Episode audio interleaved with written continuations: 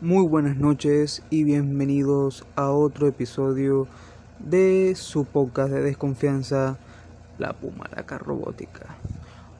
Antes de empezar con este podcast, vamos a hablarles de nuestro nuevo sponsor, la tendita de J. Joycer, en donde compro mis mejores Coca-Colas.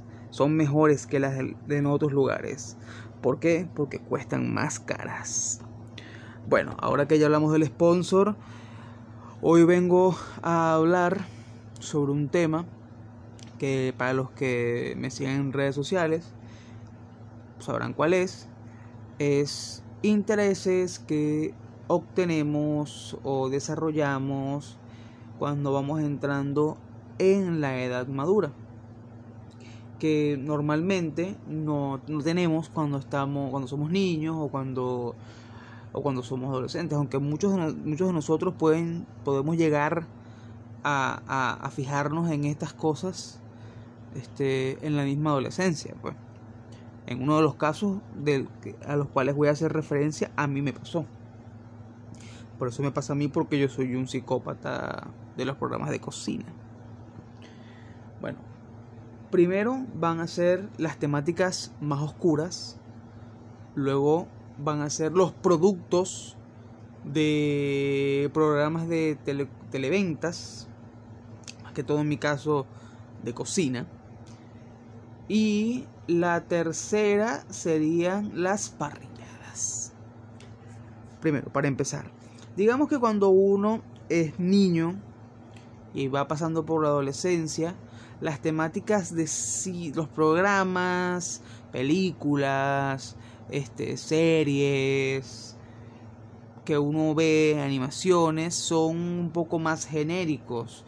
Tratan, o sea, uno tranquilamente puede pasar horas y horas, horas viendo una serie como, como los Power Rangers, que en su mayoría son casos, o sea, tienen una historia principal que uno sabe, bueno, esa es la historia principal de estos Power Rangers, pero la mayoría son casos, episodios autoconclusivos donde hay un villano, llega el villano, los héroes tienen un problema con el villano, pueden llegar a ser derrotados primera, o sea, en la primera pelea, o simplemente lo vencen, y ya, al final de la historia vencen al villano. Siguiente episodio y así. Así con las películas donde nosotros nos, nos inspiramos mucho del héroe, amamos mucho al, al, personaje del héroe, solemos irle al personaje del héroe, estamos queriendo constantemente que el héroe, que la persona que nosotros pensamos que es la persona buena, la persona humilde, la persona que al parecer ha luchado por todo para conseguir ese logro y que, y que aparentemente es el bueno de la historia, sea el que sea el ganador. Y con el avanzar de la edad, cuando nos vamos entrando en la adolescencia y cuando vamos entrando en la adultez joven, que con los que habrán escuchado el episodio pasado, el podcast pasado, este, me parece que es la etapa más, más difícil en la vida, porque es una etapa de confrontación con uno mismo. Empezamos a ver que empezamos a, a, tomar al personaje como el del héroe, el personaje del héroe, como un idiota.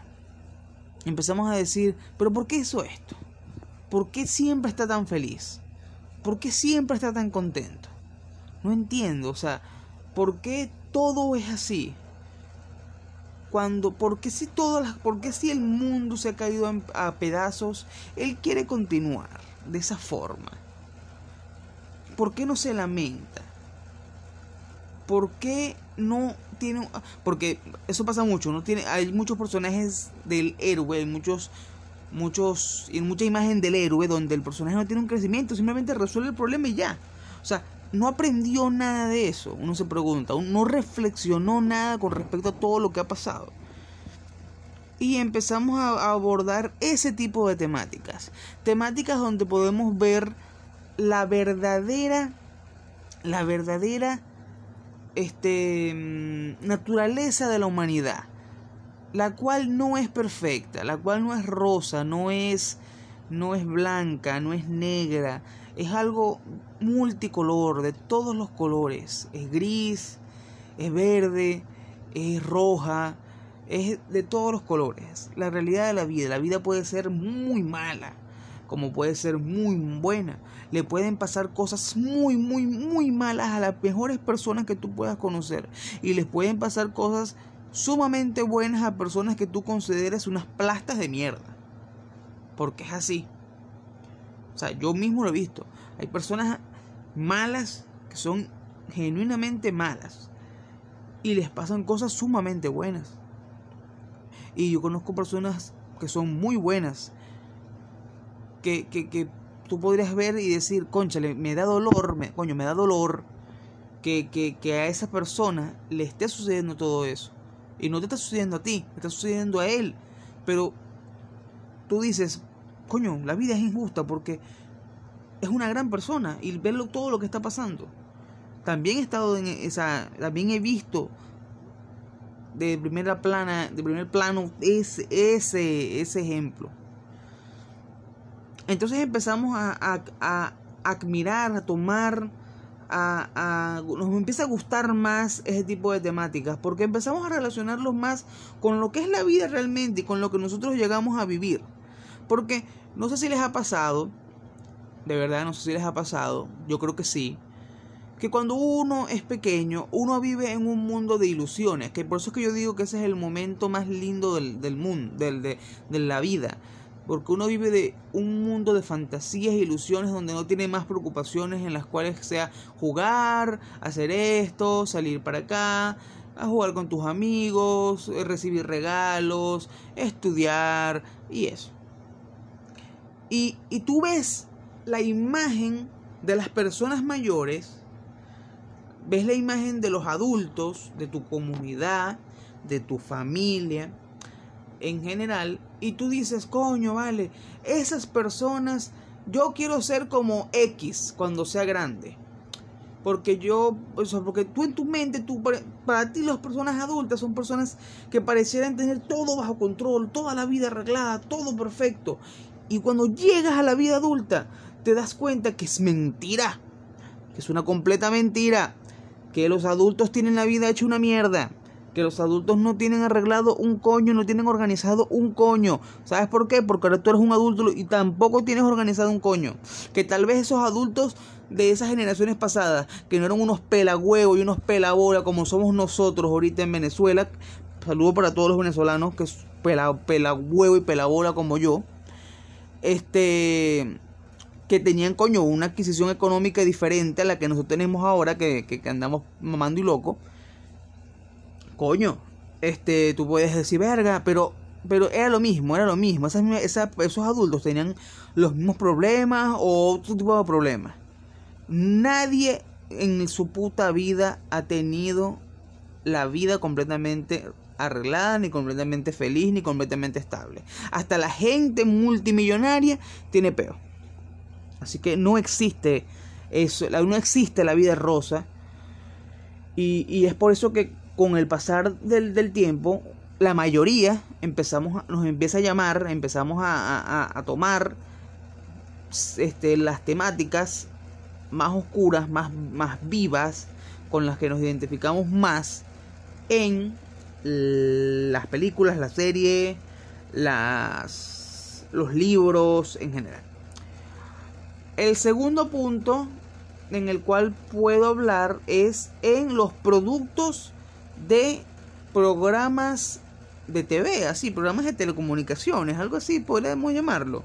Esos infomerciales donde compren el shake wow, que haz wow cuando pruebes esta toalla. Una verga así, o el slack show, una verga así, que aunque eso es una mierda.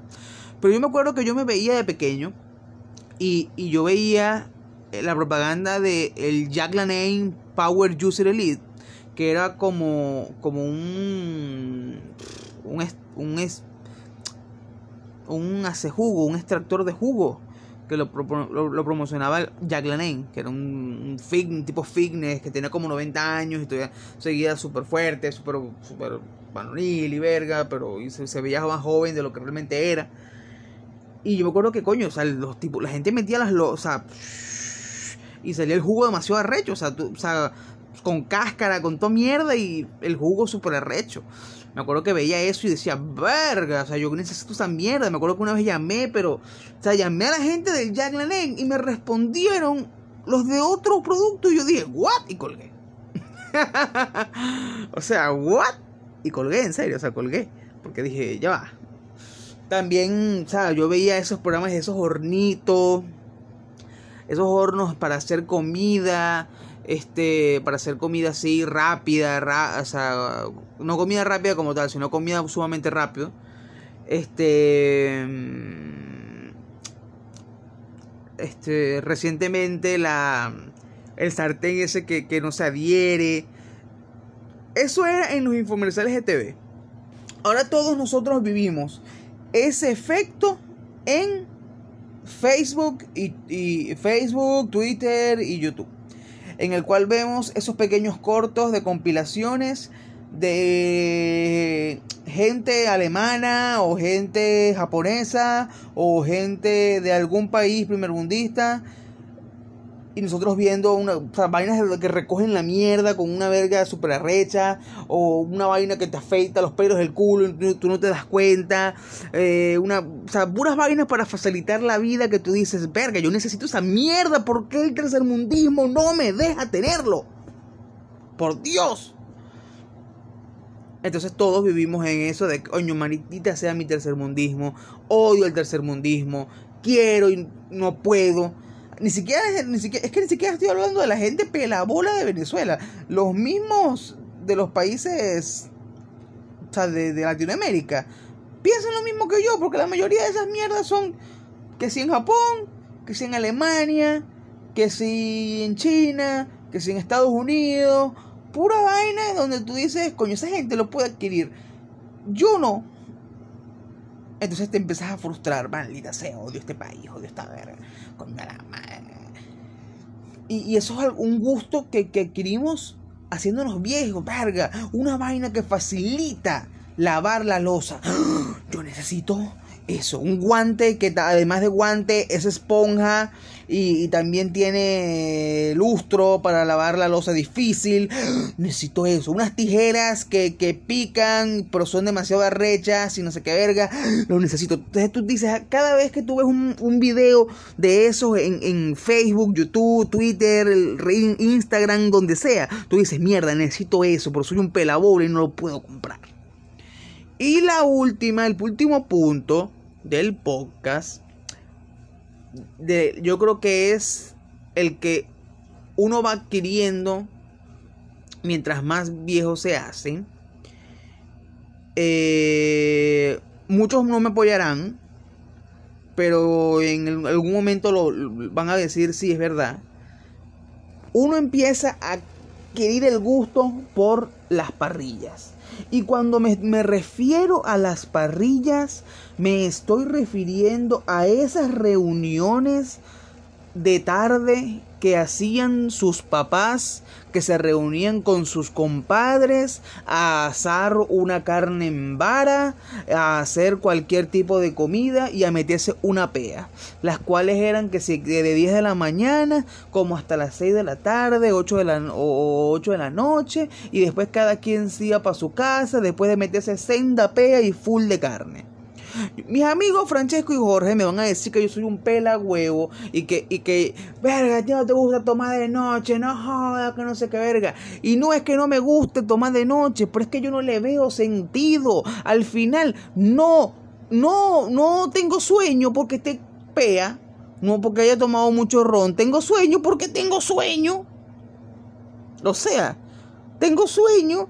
Entonces lo que yo quiero es que empecemos a tomar a las 12 empecemos a tomar a las 12, 8 horas tomando ron y comiendo porquerías, carne, arroz, lo que sea. Y ya a las 8 de la noche cada quien está en su casa, vuelto mierda, full, tal vomitando ese pingazo de comida que se comió por la ingesta de bebidas alcohólicas. Y ya. Pero no, vamos a ver de noche, que no, no ya, ya con el pasar del tiempo yo entiendo por qué los viejos cuadraban esas reuniones así, cuello corto desde temprano. Porque ya a cierta hora lo que uno quiere es dormir. A partir de cierta edad, uno lo que dice, verga, lo que tengo ganas es dormir. Maldita sea, lo que tengo ganas es dormir. En especial si trabajas. O en especial si, si haces vainas durante el día. Das, varga, no, no quiero hacer nada, lo que quiero es dormir. Entonces ese es el punto. Ellos van a decir, eres un malito pelagüevo, que no sé qué verga, coño, no joder, ¿qué te pasó? Tú hiciste que nosotros toditos bebiéramos, porque mira, eso es una vaina que ahorita todo el mundo machaca. ¿Cómo es posible que tú, tú no quieras beber? Si tú fuiste el que hizo que yo bebiera. Sí, es que yo quiero beber, pero yo quiero beber de cierta hora a cierta hora. Yo no quiero beber a las 10 de la noche para estar para estar rascado del sueño a las 2 de la mañana. Joder.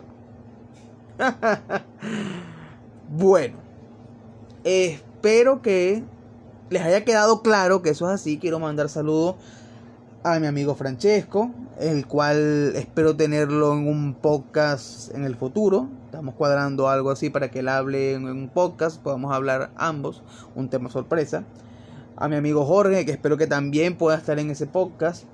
Que saludo a Alberto, un saludo a mi tía Eugenia, un saludo a mi amigo Paul, un saludo a Chani, un saludo a mi amiga María Fernanda, la Lidl, la Lidl.